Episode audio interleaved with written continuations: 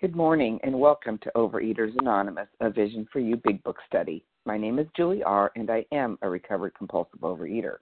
Today is Tuesday, August 1st, 7 a.m. Eastern Standard Time meeting. Today we are reading from the Big Book, and we are on page 76, reading from the fourth paragraph through two paragraphs, ending with expressing our regret. We will comment on both. Today's readers are Allison L., Leslie M., and Carmela G. The share ID for Monday, 7 a.m. Eastern Standard Time meeting is 10222. For the 10 a.m. Monday Eastern Standard Time meeting, it's 10224. OA Preamble Overeaters Anonymous is a fellowship of individuals who, through shared experience, strength, and hope, are recovering from compulsive overeating. We welcome everyone who wants to stop eating compulsively. There are no dues or fees for members. We are self supporting through our own contributions, neither soliciting nor accepting outside donations. OA is not affiliated with any public or private organization, political movement, ideology, or religious doctrine. We take no position on outside issues. Our primary purpose is to abstain from compulsive overeating and compulsive food behaviors and to carry the message of recovery through the 12 steps of OA to those who still suffer. Our sole purpose. OA's fifth tradition states each group has but one primary purpose to carry its message to the compulsive overeater who still suffers. At a Vision for You Big Book study, our message is that people who suffer from compulsive overeating can recover through abstinence and the practice of the 12 steps and 12 traditions of Overeaters Anonymous. I will now ask Kathy V. to read the 12 steps. Thank you, Julie the 12 steps of Overeaters Anonymous. We admitted we were powerless over food, that our lives had become unmanageable. We came to believe that a power greater than ourselves could restore us to sanity. Three, we made a decision to turn our will and our lives over to the care of God as we understood Him. Four, made a searching and fearless moral inventory of ourselves. Five, admitted to God, to ourselves, and to another human being the exact nature of our wrongs. Six, we're entirely ready to have God remove all these defects of character. Seven, humbly asked Him to remove our shortcomings. Eight, made a list of all persons we had harmed and became willing to make amends to them all. Nine, made direct amends to people wherever possible, except when doing so would injure them or others. 10. Continue to take personal inventory and when we were wrong, promptly admitted it. 11. Sought through prayer and meditation to improve our conscious contact with God as we understood Him, praying only for knowledge of His will for us and for the power to carry that out. And 12. Having had a spiritual awakening as the result of these steps, we tried to carry this message to compulsive overeaters and to practice these principles in all our affairs. Thank you very much, and I pass. Thank you, Kathy V. I will now ask Carmela G. to read the 12 traditions.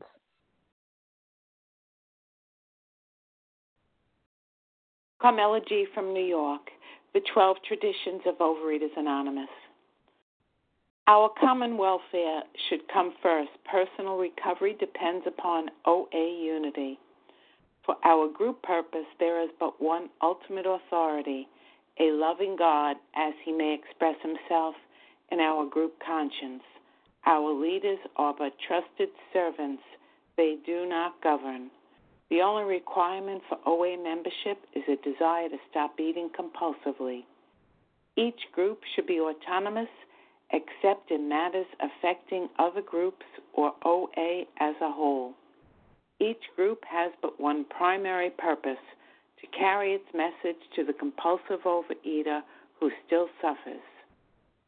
An OA group ought never endorse, finance, or lend the OA name to any related facility or outside enterprise, lest problems on money, property, and prestige divert us from our primary purpose. 7. Every OA group ought to be fully self supporting, declining outside contributions. Overeaters Anonymous should remain forever non professional but our service centers may employ special workers. OA as such ought never be organized, but we may create service boards or committees directly responsible to those they serve. 10. Overeaters Anonymous has no opinion on outside issues. Hence, the OA name ought never be drawn into public controversy. 11. Our public relations policy is based on attraction rather than promotion. We need always maintain personal anonymity at the level of press, radio, films, television, and other public media of communication. And 12. Anonymity is the spiritual foundation of all these traditions, ever reminding us to place principles before personalities. And with that, I pass. Thank you. Thank you, Carmela G. How our meeting works. Our meeting focuses on the directions for recovery described in the Big Book of Alcoholics Anonymous. We read a paragraph or two from the literature, then stop and share on what was read. Anyone can share, but we ask that you keep your sharing to the topic and literature we are discussing, and that you keep your share to approximately three minutes. Singleness of purpose reminds us to identify as compulsive overeaters only. Our abstinence requirement for moderators is one year, and for readers is six months. There is no abstinence requirement for sharing on topic. This meeting does request that your sharing be directly linked to what was read. We are sharing what the directions in the Big Book mean to us. To share, press star 1 to unmute. Once you are done sharing, let us know by saying pass, then press star 1 to mute your phone. In order to have a quiet meeting, everyone's phone except the speaker's should be muted. Today we resume our study of the Big Book on page 76 with the fourth paragraph, starting with probably there are still some misgivings. We will be reading through two paragraphs that ends with expressing our regret. Comments on both. I will now ask Allison, Allison L. to begin reading. Thank you. Good morning. This is Allison L., recovered compulsive overeater in Ohio. Probably there are still some misgivings. As we look over the list of business acquaintances and friends we have hurt, we may, we may feel diffident about going to some of them on a spiritual basis. Let us be reassured. To some people, we need not and probably should not emphasize the spiritual feature on our first approach. We might prejudice them. At the moment, we are trying to put our lives in order, but this is not an end in itself. Our real purpose is to fit ourselves to be of maximum service to God and the people about us.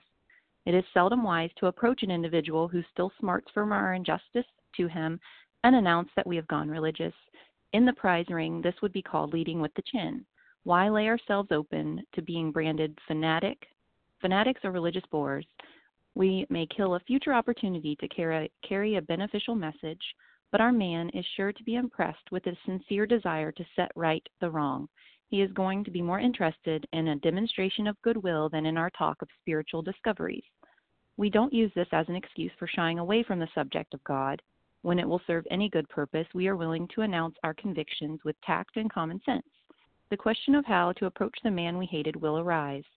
It may be he has done us more harm than we have done him, and though we may have acquired a better attitude toward him, we are still not too keen about admitting our faults. Nevertheless, with a person we dislike, we take the bit in our teeth. It is harder to go to an enemy than to a friend, but we find it much more beneficial to us. We go to him in a helpful and forgiving spirit, confessing our former ill feeling and expressing our regret. All right, a lot there. Good morning again. This is Allison L., recovered compulsive overeater in Ohio. Um, so, yeah, when I was setting out to make my amends, I was for sure hesitant and not feeling too confident about going to people. I had never um, admitted things I had done wrong or my part in things before. This was brand new territory, so I was um, for sure on shaky ground. And it was so important to have a sponsor and recovered fellows that I could call and ask for help and guidance before I just set out trying to do this on my own. That was my saving grace. Um, and what this first paragraph said to me was, um, what I wanted to do was go to people and say, "Look, I'm I got I've got food problems and I'm doing this program and they told me I need to come and talk to people. Um, so I'm trying to live according to uh, God's plan and and so I think I need to come to you." And that's what I wanted to do. I wanted to start with that disclaimer and kind of say, "This is why I have to do this." But that that doesn't serve the purpose that what of what I'm needing to do. That brings it back to the focus on on me. And so what i needed to do um, and what i was guided to do by my sponsor by this book and by god was to just go to them um, lay out for them how i had hurt them um, from my perspective the best i could and let them know that i regretted those things and that i was going to be different going forward um, and to keep in mind that my purpose was to be of maximum service to God and to them and others around me.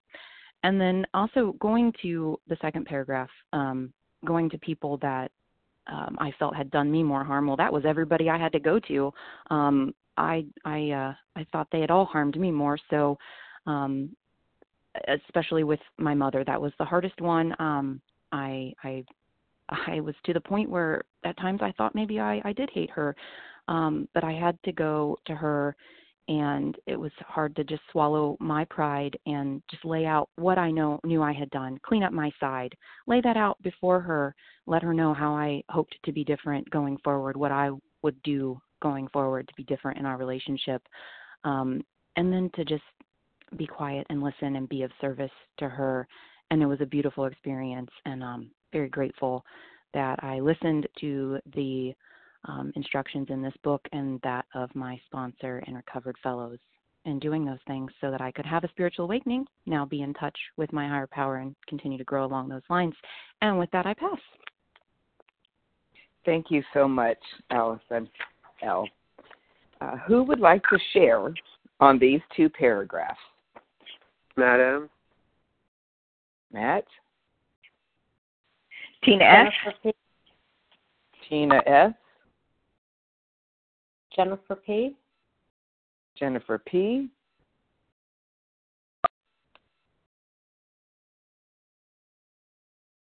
Anyone else?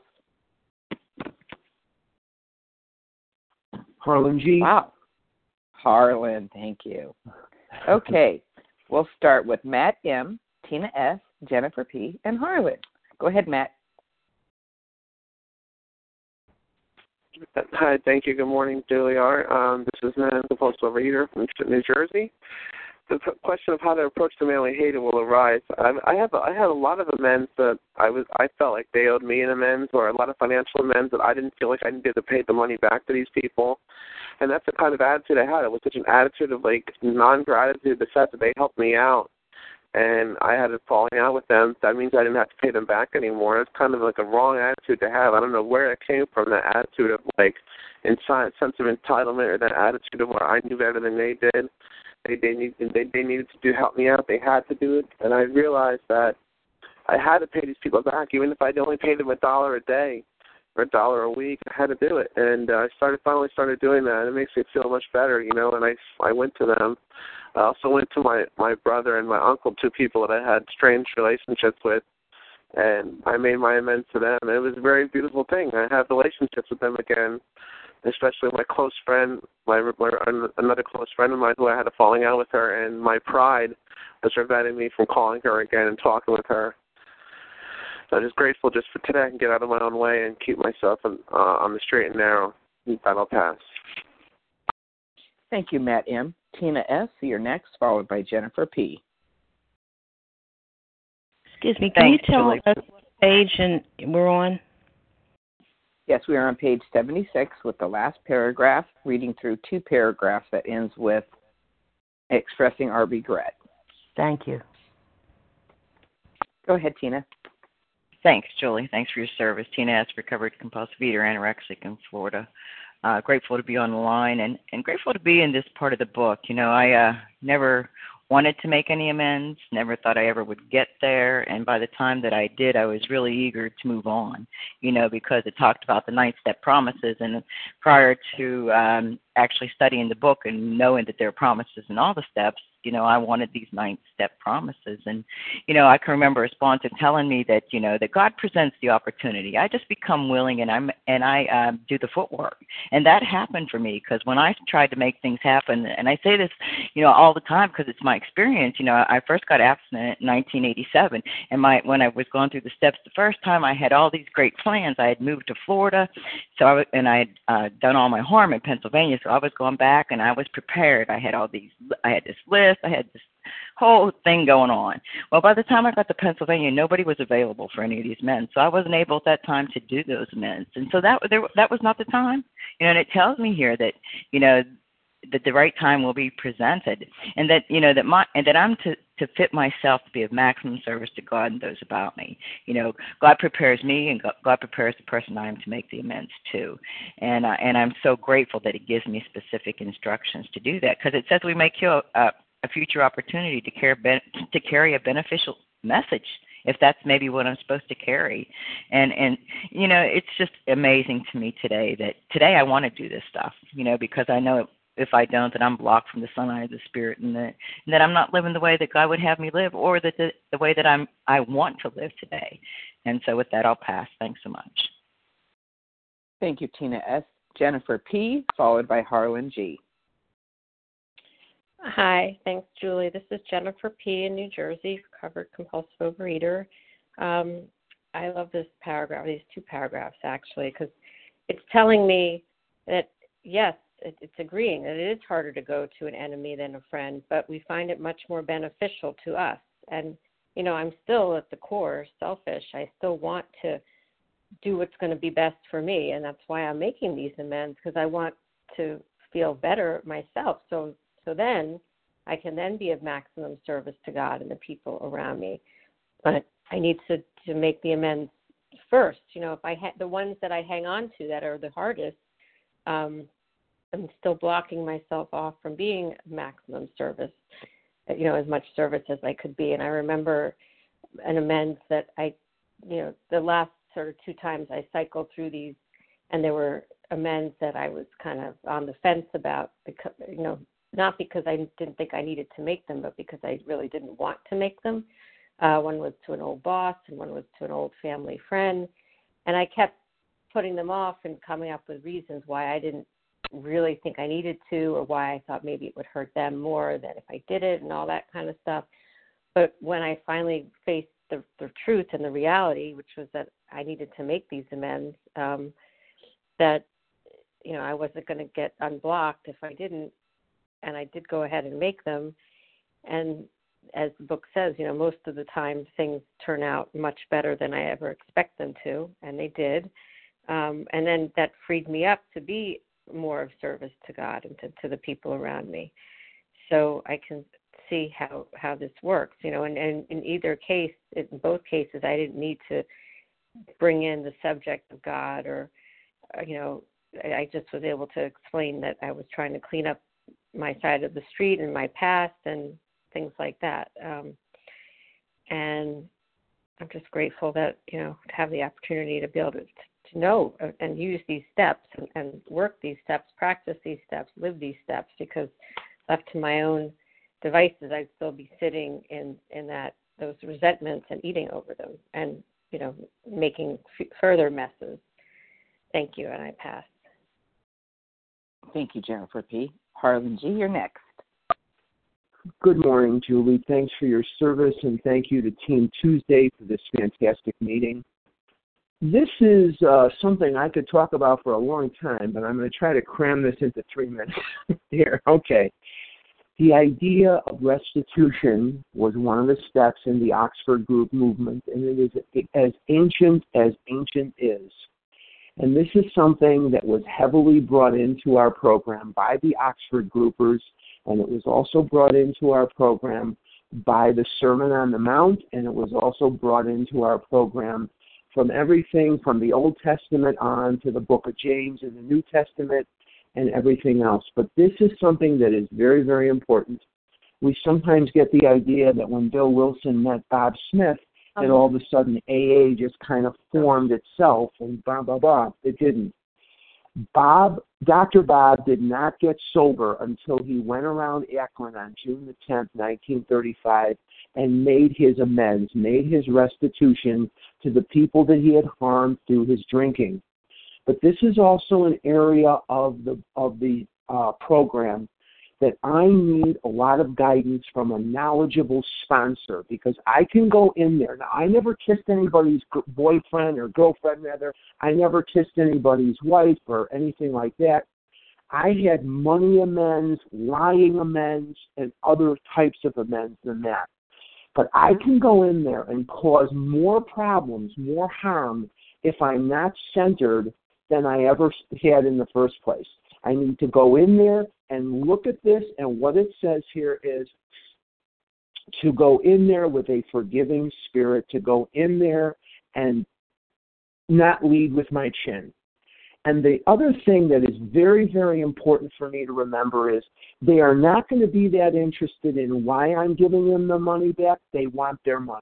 I must make restitution. We do not apologize to the Constitution. We amend the Constitution, which means we change, we alter the behavior. If I'm still doing it, then it's not an amend. And before I go, I just want to say that this sentence tells me why I was born, tells me everything I need to know about my life. It says on page 77 our real purpose is to fit ourselves to be of maximum service to God and the people about us. Maximum service is an Oxford group uh, expression. They would ask each other, Are you being maximum? Are you being maximum? And they would say to Bill Wilson, Bring us the stockbrokers on Wall Street. Bring us the business people. Don't bring us the darn drunks. Because the people on Wall Street had money and the drunks did not. And Bill would insist, I'm going to be maximum by bringing in the drunks. I do not want to bring in the guys from Wall Street. And he brought in the drunks because he felt that that was the way he could be maximum. And in the final analysis, he was exactly right. And with that, I'll pass. Thank you. Thank you, Harlan G. Who else would like to share on the two paragraphs, starting with the bottom of page 76, reading through two, two paragraphs? Margaret D. Margaret, Margaret. D. in Georgia. Margaret D. Lauren N. Yes, ma'am. Lauren N. Lauren N. I think was there two Margarets? No, just one. Oh, okay. And who else? Monica T. Monica T. Okay, we'll start with these three Margaret D. and Lauren N., followed by Monica T. Go ahead, Margaret. Oh, okay. Um, good morning, everybody. I'm Margaret um, from Georgia, and I'm uh, gratefully amazed recovered compulsive eater, and welcome to all the newcomers. Um, I recently, like yesterday, got home from a family reunion. I had not been back to see my family for 15 years, maybe, something like that. And um, I felt like I was led to go back to the reunion uh, because of an amends that I needed to make with an older sister. So I get back there. The whole family is there except for guess who? The older sister. And so I'm just laughing now at this point because it's okay, God. What am I supposed to be doing here?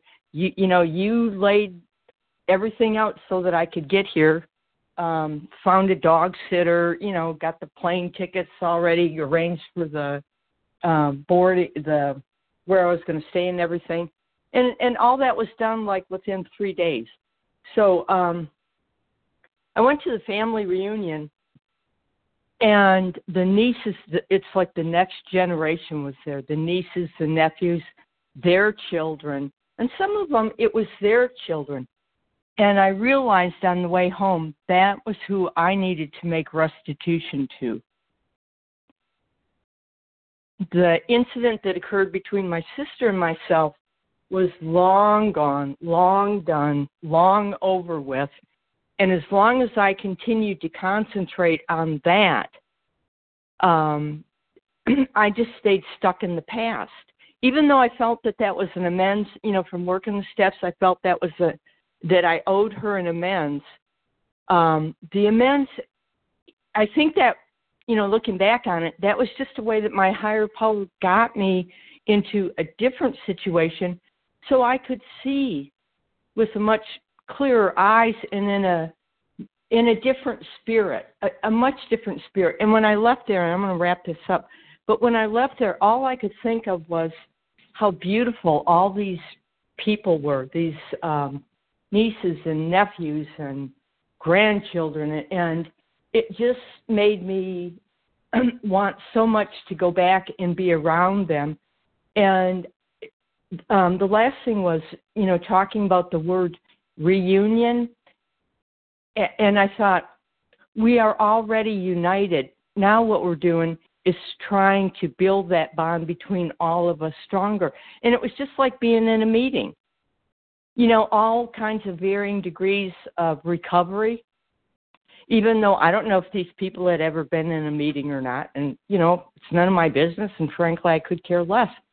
But it was it's that rebuilding of the we that was such a blessing. And to me, it was like um, following the basic spiritual principle that, like Harlan was just talking about. Time. It's all about loving each other. And with that, I pass. Thank you. Thank you, Margaret D. Lauren N., followed by Monica T. Good morning. This is Lauren N. Can you hear me? Yes.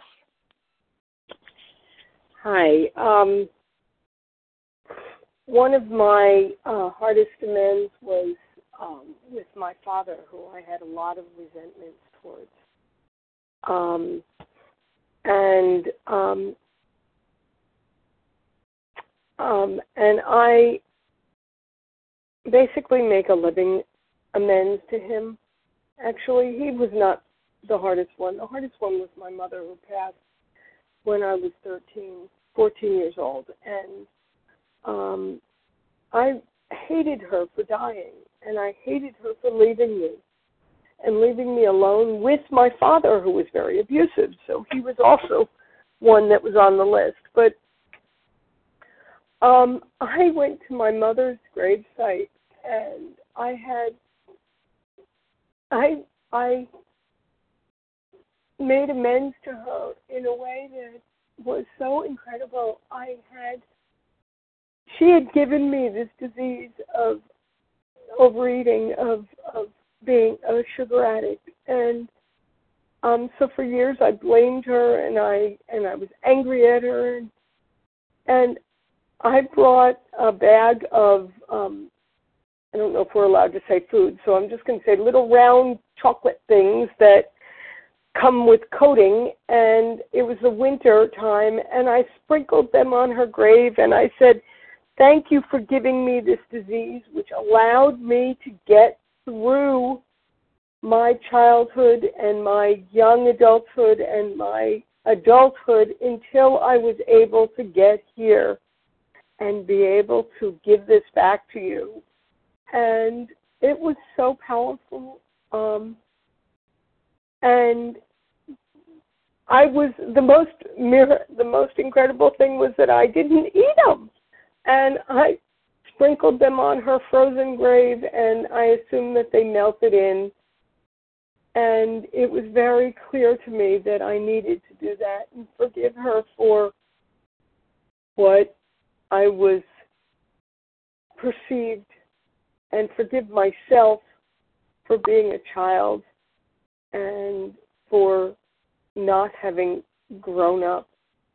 And that was so incredible. And then I've been able to do a living amends to my dad and give back to him uh, in a way that um, I never would have been able to uh, to be of service to him. So this this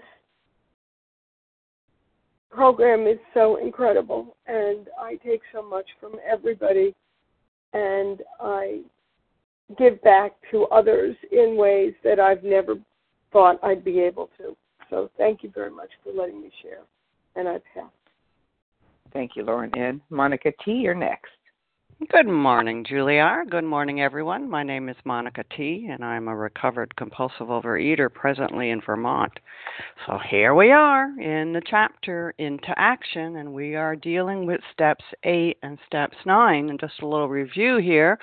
Step eight is made a list of all persons we had harmed and became willing to make amends to them all. So, first of all, I was told that, you know, step eight is people I had harmed how you know harm i had impacted them some way. I, some sort of destruction i had caused others. It was a negative impact that i had done. It wasn't a list of my behaviors. Who had i harmed? I'd hurt somebody. And then of course step 9 is made direct amends to such people wherever possible except when to do so would injure them or others. And again, like it's said, very, very important that you have a guide, a sponsor to help you with steps eight and nine. And I was very thankful for the guide that I had to help me with all of this. Um, because you know my sick mind can't heal my sick mind, and I could come up with some crazy things and reasons why I shouldn't do um, direct amends to somebody. Okay, so we're making amends. So what's an amend? It's it means to make a change. It means to make a situation right. So if I had, you know, if I stole from someone, I made a financial amend. I paid them back. If I neglected or abused somebody, well, you know, Monica, you change. You start treating them with respect. And the big book here in these in these pages are also giving us do's and don'ts of how you make a direct amend. And they're telling us that um, we should have a, pro, a kind of ad, we should have certain attitudes. And in the second paragraph we read here, when we, in the second sentence, when it will serve any good purpose, we are willing to announce our convictions with tact and common sense. There's a couple of attitudes that it's giving me tact and common sense. And this is where um, a sponsor really comes in. And then it says, um, he may be, he has done us more harm than we have done him. And though we may have acquired a better attitude, they're talking about our attitude towards him. You know, I'm not there to say what he did to me. I am there to say how I harmed him. And then the last thing, the attitude I wanted to point out was the very last sentence. We go to Him in a helpful and forgiving spirit. Here's more attitude they're telling me. I need to be helpful and forgiving. And just like um, Harlan had said, way up in the top of the page, here's our goal. Our real purpose in life is to fit ourselves to be a maximum service to God and the people around us. And I pass. Thank you, Monica T. And who else would like to share on these two paragraphs? Katie G. Starting with Kate. Oh, oh, sorry, Julie. Katie G. R. Sorry, Julie. okay. R. Okay, Katie G. Nessa R. Nessa R. Michael M. Michael M. Amy G. Anybody else? Amy G.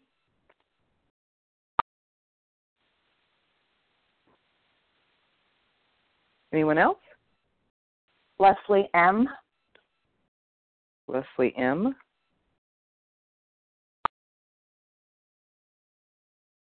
Terry Okay, A. we'll start. Terry A. Okay, we'll start with Katie G, Nessa R, Michael M. Katie G, go ahead. Hey, Julie, can I be heard? Yes. Awesome. Good morning, everyone. Katie G, recovered compulsive overeater, anorexic and bulimic, starting my timer in Boston. Yeah, I mean, I too um, got very, very, very specific instructions. Um, I was told never to do a drive-by amend. You know, I don't uh, walk up to someone and say, "Hey, I need to talk to you right now. I owe you an amend." Blah blah blah. In fact, what I was taught is um, you contact someone and you ask to make an appointment and you go. You you know i would say i was told you go to them. You make it convenient for them. Um, i had people uh, that weren't responding right away so my sponsor had strategies for that. Um, and she also had very specific wording. You know that when I have gone to people like my husband, you know, husband, I regret my behavior from the other day. I was unkind. I was rude and I was self centered. And I see that you were trying to do the right thing with me. And I truly regret my behavior. Um, I'd like to give you the opportunity to let me know if there are other things that I did during our discussion that I did wrong. And I'd like to set this right. Um, and, you know, I don't, uh, those are so important for me um, to go to him in a in, in that spirit it, when I made financial amends. And I mean I I committed fraud. Um, I should have lost my license. And um, I had a a blessing somebody in my profession helped me figure out how to do that. Um, but I made the amend financially um, with cash, and it was several thousand dollars, and there was a way to do that. Um, I was taught if somebody said to me, I don't want the money, I say it's not my money. I make a donation um, and you know this kind of training uh, has taught me how to make amends now. And i frankly uh, i do it all the time but that's because you know i i was taught i don't go when i was first learning i didn't go out making amends to people because i would make amends when i felt guilty and I felt guilty for other people's reaction. And I would go to people and say, "Hey, I- I'm sorry that you got mad at me the other day, um, or I kind of sense that maybe something's going on." And you know, I'll close with this: nowhere in the book, and you know, if your sponsor says you should make an amend to yourself, I support your sponsor 100%. But what I was taught is that this process of entire abstinence and working the steps is the process of uncovering, discovering, and discarding the the person that I am not and training me to be the person that God wants me to be. And that by, getting right with God's kids, I get right with myself. And by getting right with God, I get right with myself.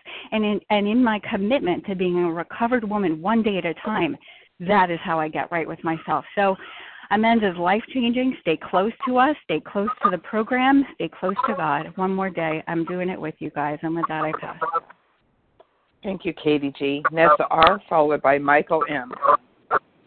And, and I remind everybody to uh, mute if you're not Nessa R. Hi, good morning, Vision for You. This is Nessa R. I am a recovered compulsive overeater in Toronto, Canada. So there's there's two reasons for uh, making amends, and uh, one evolves from the the other. And the first reason is because unless we make amends, we're not going to get um, over our drinking. And the second is to fit ourselves to be of maximum service to others. And so, of course, you know, we got to be abstinent and recovered in order to be of maximum service. So, so when I go to make amends, that that is my only motivation, and, and making amends is really the the ultimate step in ego deflation because I'm not doing this to feel good about myself. I'm doing this to um, set right the wrongs of my past, to clear the debris, to clear the wreckage. And so when I go to make amends to somebody, I have to do it without any expectations from them whatsoever. Um, I cannot have expectations that I will be forgiven, that I will be accepted, understood, admired for my courage to make the amends. Um, I cannot have expectations that they are going to make amends of their own.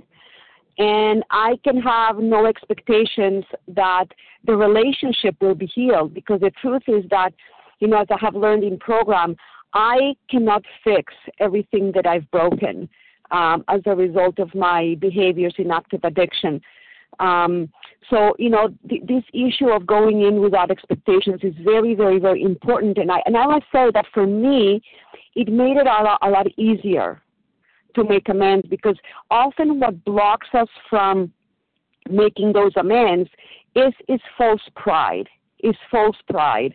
Um, and I know because that happened to me with, with my father, and I was very um, um, more than reluctant. I didn't want to make amends to him at all, um, and that stood in my in the way of my in, in the way of my recovery. So you know, in order to derive maximum benefit, those expectations have to totally totally be discarded. Um, and with that, I pass. Thanks. Thank you, Nessa R. Michael M. Followed yes, by good morning. Amy G. Oh. I bid you to Michael M. Yes. Do I go now? Thank you. Yes, thank you for your service. Thank, thank you for your service. I'm Michael. Recovered one day at a time, and very grateful for all you do and what I've been learning here for many, many years uh, about the Big Book. Uh, I had a lot of problem with my insurance, and I had it once before. I had to see my doctor out of network once, and I told her nobody in the nobody would give me biller's name and number, whatever. So I had an argument with this one girl, woman, who I always liked. I didn't realize it was the same person. So I said something that really wasn't nice, and I had no intention of making amends because of my ego. And I thought about it, and I said, it doesn't matter what they said to me. I was wrong. I should never have said that to her, and I actually liked her. So I went in and I made card and I of you and I told her how I felt and that I was really sorry and I didn't know how she was going to, you know, accept it. And she smiled and she said, Michael, thank you. Everybody has a bad day. And there's another woman there who would not help me. Said, we have 10,000 doctors. How am I going Well, I said, I'm sorry for, you know, being rude to you. And then my doctor came and said to her, this is our biller. Michael's been with me 10 years. Everybody else in, in my practice has taken the same insurance. Fix it. Uh, and she wasn't mean, the doctor, but I said, oh my God, you know, they, of course they know their biller. And I said, okay, thank you, higher power. And I really have to say that my ego blocked out my need to make amends. and it was so freeing for me because I said, I didn't curse, but I said things that weren't nice. And I don't want anyone to do that to me, so why would I want to do that to anybody else? So this particular program, Vision for You, has changed me in so many positive ways and learning more and more about the archives and what I love is the big book. So thank you so much for being there and thank all of you for your service. Thank you. Thank you. Thank you, Michael M. Amy G, followed by Leslie M. Hi, Julie. This is Amy G, uh, recovered compulsive overeater from Maryland. Thank you so much for your service, and thank you, everyone. It's been a great meeting. Um, well, you all know me. I got to talk about these things these, when they talk about horse analogies or metaphors, whatever they're called. Nevertheless, with the person we dislike, we take the bit in our teeth. And as others have succinctly mentioned, that um, this is a program of ego reduction, and steps eight and nine, particularly step nine, are definitely ones of humility and ego reduction. And you know, that saying is, you know, you can lead a horse to water, but you can't make it drink. But also, one of the biggest signs of submission for a horse is to take a bit in its mouth, in its teeth, so to speak. And that's where the saying comes from, because it's a thousand pound animal, and to make it open its mouth and take a bit, it, it, unless it submits and is willing to do so, it's not going to. And what's what we do when it comes to steps eight and nine? Because remember, yesterday we talked about being willing to go to any length for victory over alcohol that was what I had to be willing to do. I had to look and honestly put everyone down on the list. And then, again, as others have said, take a look and with the help of a sponsor, decide how, where, who, what, and when that I was to do that. I was also given great guidance, as others have said, too, about how to make those amends. For example, with someone that I thought probably hurt me more than I hurt them, I still had to have a sincere desire and I was also in speaking with them, I was to never use the word you because what they did had nothing to do with my amends. It had to do with me. And I had to be able to always speak from the I, the first person perspective, never using the word you in the vocabulary of the discussion. I found that incredibly helpful. And I also had to be sincere about setting that right wrong, regardless of what was done to me. And I can tell you, by the time I got to step nine, I was sincere. I wanted to be free. And I was starting to see a life and, and those who had recovered who had told me what was on the other side of these amends. And that was the promises and the freedom from this obsession, and which had been off and on at that time. So I absolutely was willing to do it and I wanted to submit. I didn't understand it all, but I was willing to submit and take the bit in my teeth and say, okay, I got a desire here. I want to right this wrong. I want to be free of the mental obsession. And if you all could do it, then with me and my higher power that was evolving at that time, I said, okay, I was going to go ahead and do it. And it was amazing to me, this process of, of being able to make some of the most terrifying amends and seeing the freedom that came on the other side of it. That I have a desire, you betcha. And at the end of it became my real purpose because then I started to see that I was a human being. I joined the human race. I could look someone else in the eye. I didn't have to cross the other side of the street when I saw someone sometimes. I could become a recovered human being with a purpose, to be of maximum service to God. I started to see that with this nine, with this step nine. Powerful, powerful stuff. And with that, I'll pass. Thank you, Amy G. Leslie M., followed by Terry.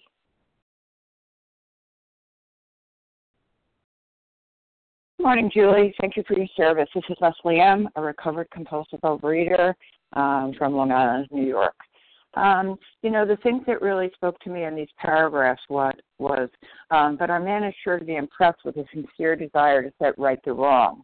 He's going to be more interested in a demonstration of goodwill than our talk of spiritual discoveries. And, you know, that takes me back to action, action, action. Um, you know, I have to continue um, to do the right thing. Um, you know, and I can act my way into right thinking, but I cannot think my way into right action. So I had to do that. Um, and then, nevertheless, with the person we dislike, we take the bit in our teeth. It is harder to go to an enemy than to a friend. I had uh, amends to make to two of my sisters.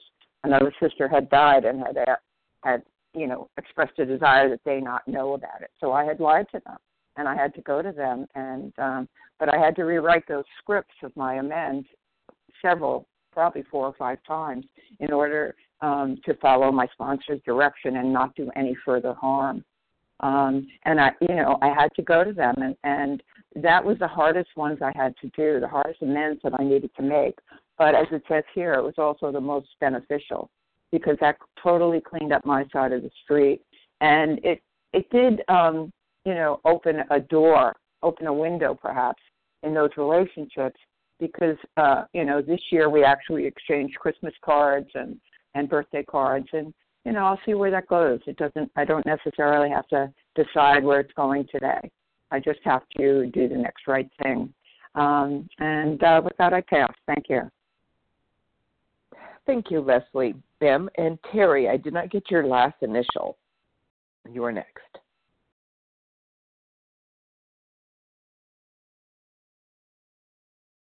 Hmm. Maybe I didn't hear it, Terry. Well, we do have time for one more share. Kelly S. in Oklahoma. Go ahead, Kelly. Oh wow. Okay, you have the timing. Um, this is Kelly S. Recovered compulsive overeater in Oklahoma. Um, just feeling led to share on this, guys, because this step changed my life. And I know you guys uh, hear me say this all the time, but I've been around for 30 something years. And I thought I worked the program because I answered all the questions in the booklets for steps uh, eight and nine, but had never actually made direct amends like it talks about in the big book. So grateful to We program because if I was left alone, I would have screwed this one up for sure. Um, heard, I'm sorry, I'm sorry my whole life, grew up in a mostly abusive home, like I'm sure a lot of you guys did, and nothing ever changed. Just heard the word "I'm sorry." So when I was instructed to go to people and make amends directly, and you know, say like other people have shared my regrets, um, and stick to just what I had done. Um, but what I wanted to share for me was the hardest part was wasn't the people I didn't like. What was hardest was the people I loved and cared about.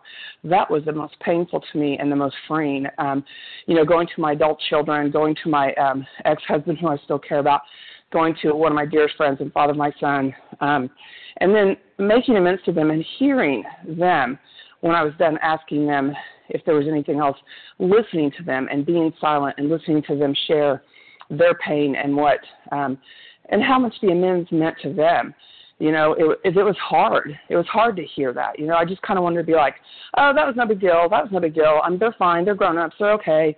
You know, he's over that. Our divorce was so long ago, whatever. And so that was really painful. But I want to tell you guys, it was so freeing too. Nothing has been so hard and painful or so freeing that I've done in this program. And, you know, I'm celebrating, you know, over two years for the first time ever. I'd never made a year in this program, being around for 34 years. And I, I get to make amends daily, as my sponsor says. Another reason we have sponsors, because I can't tell you how many times I don't even realize I'm making amends. So I'm doing my nightly review, and she's like, hey, hey, hey, hold on a minute. I got to call an 800 number the other day and ask for somebody that I um, wasn't as kind to as I should have been and made amends. And I just want to tell you guys that she said to me, I think you just made my day. And I just, you know, I think about it, it is. It's about doing, you know, doing life different. You know, I have to take the action. I have to be the different person. And now, you know, people are saying to me, I'm a different person. I never thought I'd hear that. You know, and it's a gift of working this program and doing it with you guys because I can't do it by myself. I can't do it by myself. I need you. I need my higher power. You know, I need these steps and.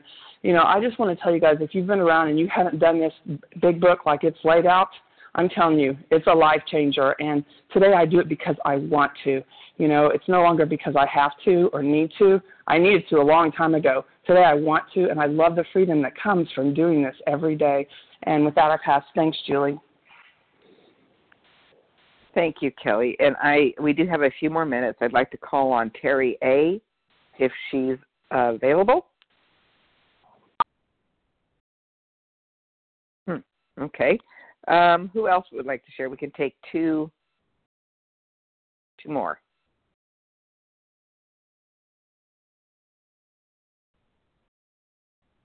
Sarah Quiet G. group. Sarah G. Ross Ann B. Ross. Ross. Ro- Ross Roxanne. Ann B. Close enough. Okay. All right. Sarah G. You're next.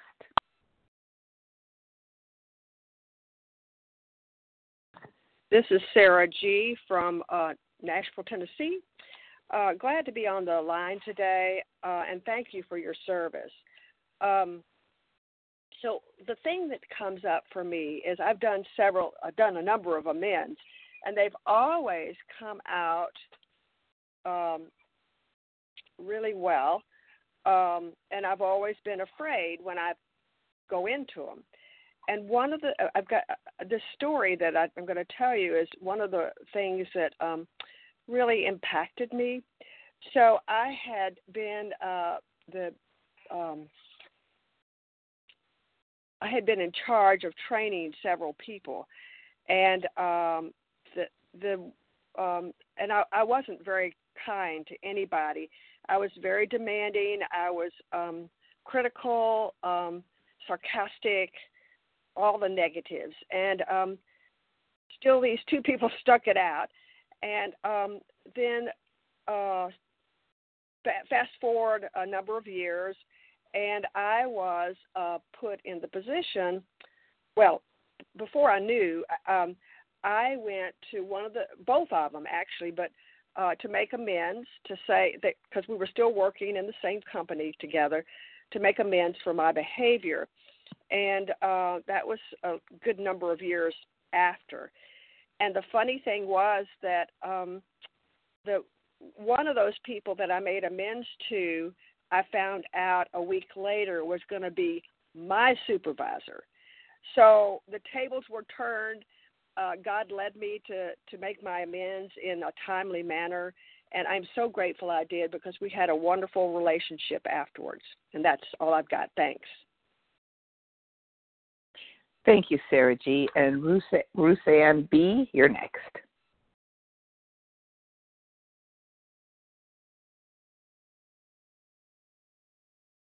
Ruzanne, did I say that correctly?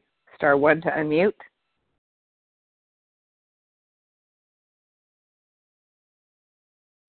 Hi, I was talking without being unmuted. I apologize. This is Russ Ann B. in Detroit, and uh, thank everyone for being on the line and for your service.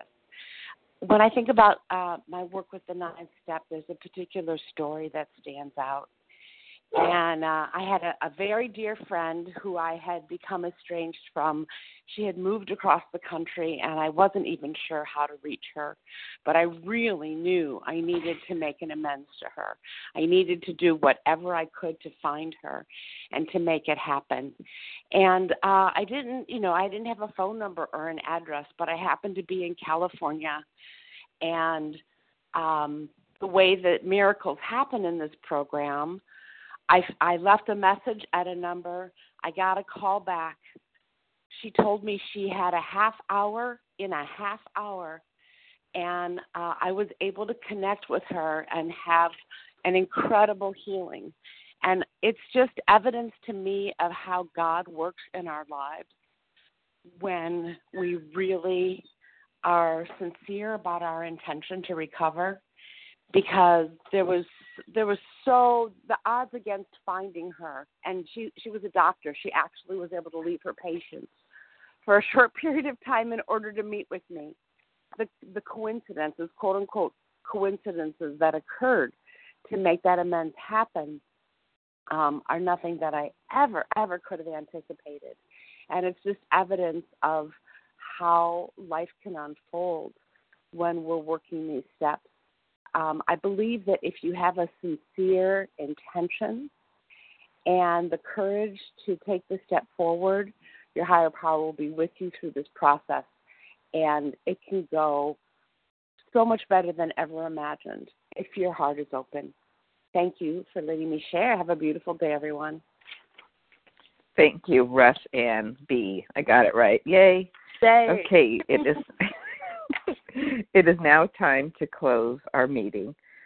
Um, thank you for everyone who has shared. We will now close with the reading from the Big Book on page 164, followed by the Serenity Prayer.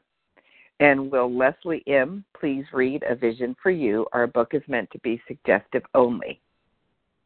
Our book is meant to be Hi, this is Leslie M. I'm a recovered compulsive overeater from Long Island, New York. Our book is meant to be suggestive only we realize we know only a little. God will constantly disclose more to you and to us. Ask Him in your morning meditation what you can do each day for the man who is still sick. The answers will come if your own house is in order. But obviously, you cannot transmit something you haven't got. See to it that your relationship with Him is right, and great events will come to pass for you and countless others. This is a great fact for us. Abandon yourself to God as you understand God. Admit your faults to Him and to your fellows. Clear away the wreckage of your past. Give freely of what you find and join us.